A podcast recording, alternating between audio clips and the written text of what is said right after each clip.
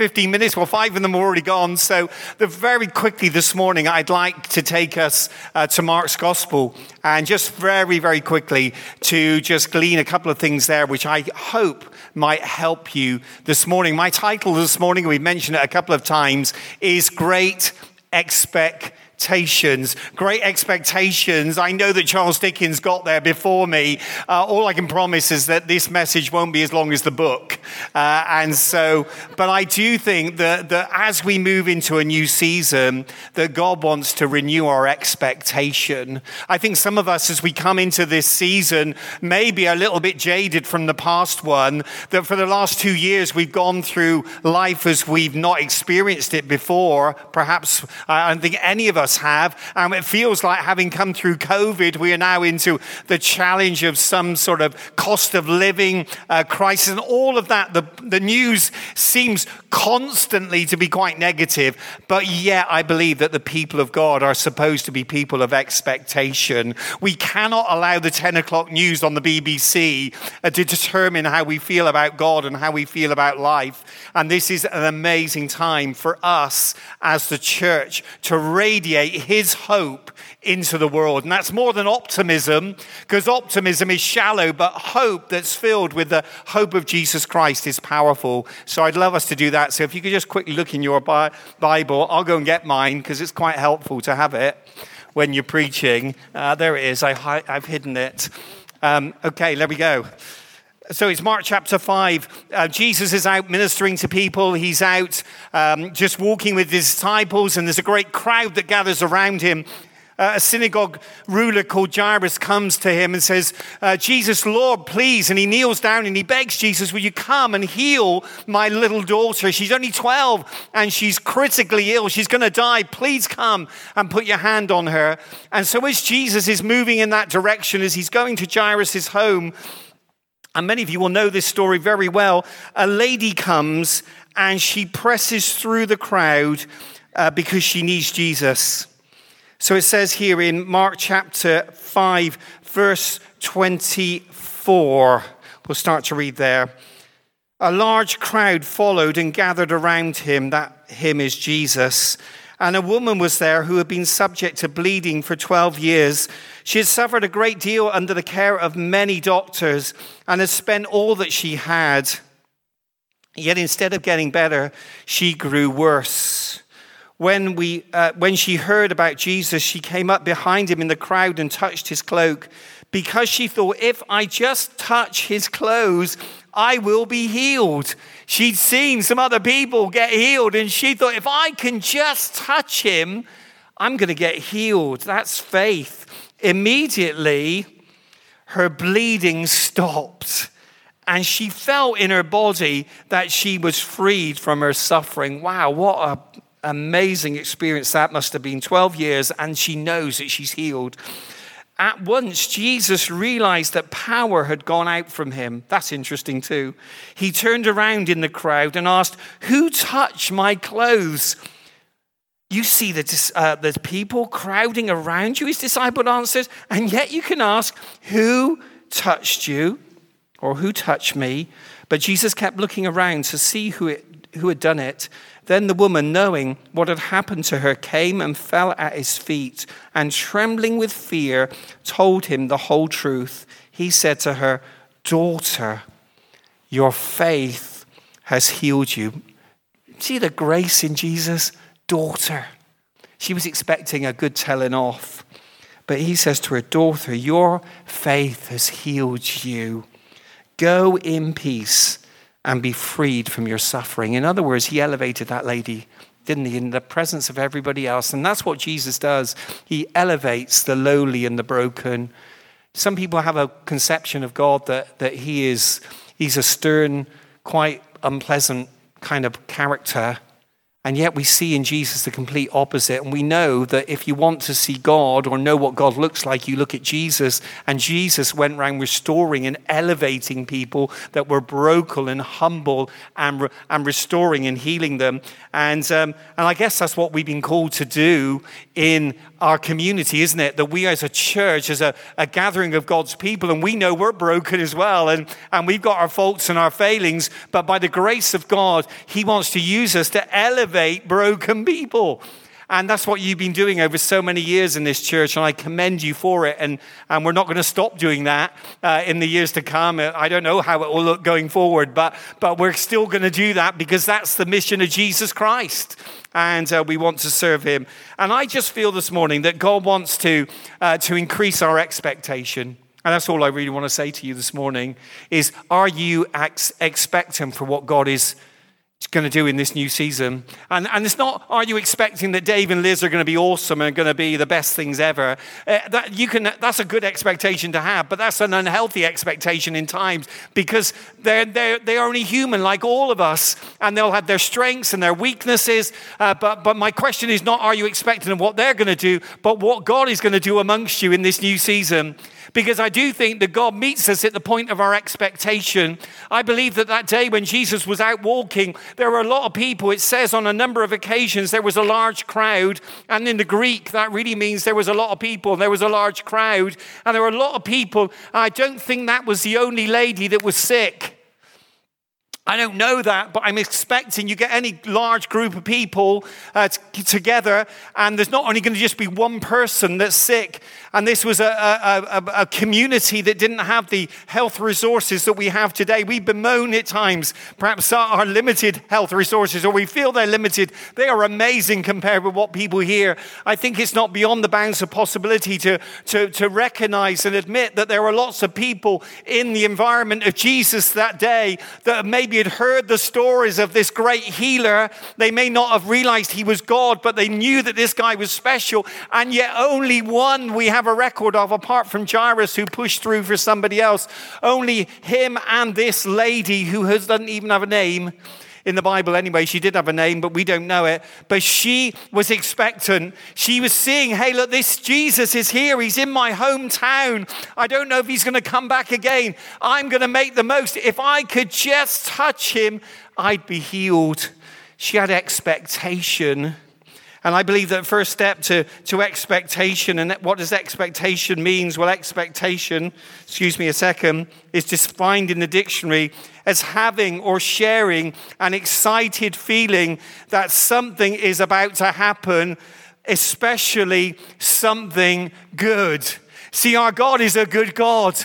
And I think sometimes we can get a bit discouraged in life or disappointed in life, and it causes our expectation levels to diminish. But I want to declare to you today that God is a good God, and He has good things in store for His children. He does say in the Bible, I know the plans I have for you, says the Lord plans to prosper you and not to harm you, plans to give you hope and a future, and that's what God is. And we have to ensure that we're expectant, that we're not just going, well, okay, if God wants to bless me, He knows where I am. He's got my phone number. He's even better at Dave than remembering phone numbers. But, but, you know, we can be like that. Well, God, bless me if you want. I believe that that's not the right posture of heart, that God blesses those who are hungry and thirsty. Is it Matthew chapter 5, verse 6 says, Blessed are those who hunger and thirst after righteousness, for they will be filled. There's, we are to be a hungry church, not because it's almost lunchtime but we'll be to be hungry for the things of God. We'll be hungry for the presence of God. I think you hear that in Dave, don't you? Right there when he shared about the beginning of his ministry back in Plymouth when he was a youth pastor, and you experience something. He said, he's, what he, I've been spoiled for anything else. In other words, I've tasted of the goodness of God. And I just want more. And I want to see that. And, and I think it's okay to have that expectation. And that is not just, oh, well, well, you know, get over it, Dave, calm down. You know, that was a, you know, no, we're going, yes, Dave, I want to see that too. And not only for me, so that we can experience great meetings, but, but this community can experience a great God. And that they can get to know him. So I believe that first, I've got three things and they're going to be really quick because I've only got two and a half minutes left. So the first one is the first way to increase expectation is expectation begins with desperation for more.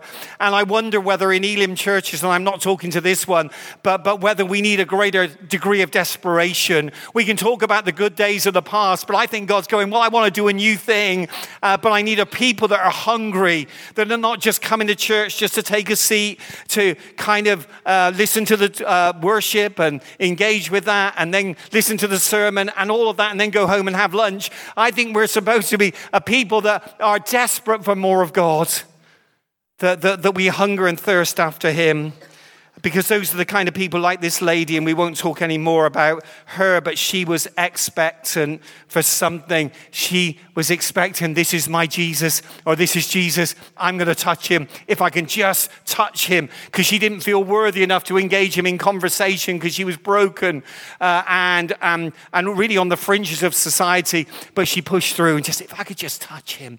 And it literally, the touching is the hem of his garment. If I could just get down low enough and, and touch him, I will be healed. She was healed. Amazing. Number two, expectation leads to action, and we've said that already. But uh, we got to do something. It's okay to say, "Yeah, I'm really, really expectant," but what are we going to do with that expectation? It will translate into action if it's real expectation. I was a part of a church many, many years ago before coming into ministry. Uh, in our in our twenties, I think it was. Gosh, I was that old once uh, a long time ago. And, and I remember uh, being in church and we used to pray in our prayer meetings for great moves of God and all that sort of stuff like we all pray for. And one day, uh, I forget how it happened, but there was this thought or this, I think it might have been almost like a prophetic word of some kind, where, where we had this challenge that we're praying all these prayers, but, but what are you doing to prepare for the answer? And, and he said, We were praying for loads of people in our community to get saved, but we, we weren't really preparing a course that would that be able to help them and disciple them. So sometimes, actually, when we pray, God's not so impressed with our prayers, but, but what He's looking for is our faith, our action. And, and I just feel that, that that's what God wants to do. That you can have expectation, but it's got to move to action. We've got to go and take some steps of faith. I think, like Dave and Liz are doing, they're stepping out in faith, going, it would have been easy to stay where they were. But yet they're believing and stepping into, I believe, into what God wants them to do in this season. So faith and actions, expectation and actions move together. And finally, number three, and it does show that I can preach in almost 10 minutes, uh, is, is that true expectation spreads to others. You notice there's an expectation. Uh, going back to Dave's mention about his grandchildren, I almost got through a sermon this morning without mentioning my grandson who was born last year. But what I noticed was that when Amy, our daughter, announced that she was expecting, that everybody got expectant with her, not literally, but we began to get excited about the prospect of our first grandchild. And do you know who the most expectant was, apart from our daughter? It was my wife. She was really excited and still is excited, and she's got a thousand photographs that she would be more than happy to talk you through uh, of our and little video clips and everything uh, to do with him. But she got excited, and others did in that, you know. And even if you weren't really excited about it, you soon were excited about it because Helen would make sure that you were excited about it. And I mean that, but there's some truth in it. But you know that expectation begins to impact others, doesn't it? You either go with it or it, either excites you or repels you, really. But I do wonder whether that, that's what God wants to do here. Even today, my prayer as I've been thinking about this service, I can't do it. Dave and Liz can't do it. Martin can do it. James can do it. Tony can do it. Anybody else can do it. We're not capable. We can maybe inspire a little bit, but we're not talking about this. We want the expectation of God to come today and to touch us as a church. Wouldn't that be great? So I wonder, would you stand and then I'll hand back to Martin in a minute, but let me just pray if you'll allow me. And I'm going to pray that God would grant you the gift of expectation. And if you don't want it, then you can sort of say no in your heart right now, okay? But and nobody will know. But others of you might go yes. And some of you might even think, actually, do you know what? I have lost something. I, I don't burn with that same passion for Jesus as I did. I become disappointed, or I feel like I've become a little bit apathetic, or maybe even cynical, because all those things can kill uh, passion and expectation. That sense of cynicism, apathy, or disappointment. Maybe you feel like, oh, I was expectant once, but it didn't work out. I pray this morning that God will just help you to resolve that and to get over that because He has got great days ahead for you as individuals and you as a church if you'll only push through and seek Him. Don't wait for Him to come but show him your hunger. Let's be a church that presses in for the more of God. So, Lord, thank you for this great congregation. Thank you for the amazing stuff that they've done here over the years, for all the lives that have been changed. And we give you thanks and praise for every single one of them. And Lord, we're not in any way disappointed with the past, but, but Lord, we are seeking you for more. We're saying, Lord, would you uh, birth something today? Lord, we pray that there might be something deposited by the Spirit in our hearts today, in our human hearts, in our human spirits, that will bring life uh, to the promises of God for us as individuals and for us as our church. I pray that this church will be increasingly expectant about what you're going to do in this city uh, in this community and in this nation. Father, we need a fresh move of your spirit, not just here, but across our land. And so, Father, we're praying today. Would you cause us not to go to sleep, but to wake up, to rise up as the army of God and embrace all that you have for us. Lord, we're hungry for you, but make us more hungry. And would you bless this congregation? Would you pour out your spirit? Would you draw people into this uh, church from across this city? We pray that it will become even more a place of salvation of healing, of hope. And like the lady that you elevated, you healed her, you restored her, you completely transformed her. We pray that there'll be many men and women just like her that will come into this place and would see their lives completely changed and transformed by your amazing grace and your unfathomable love. In Jesus' name, amen and amen. God bless you.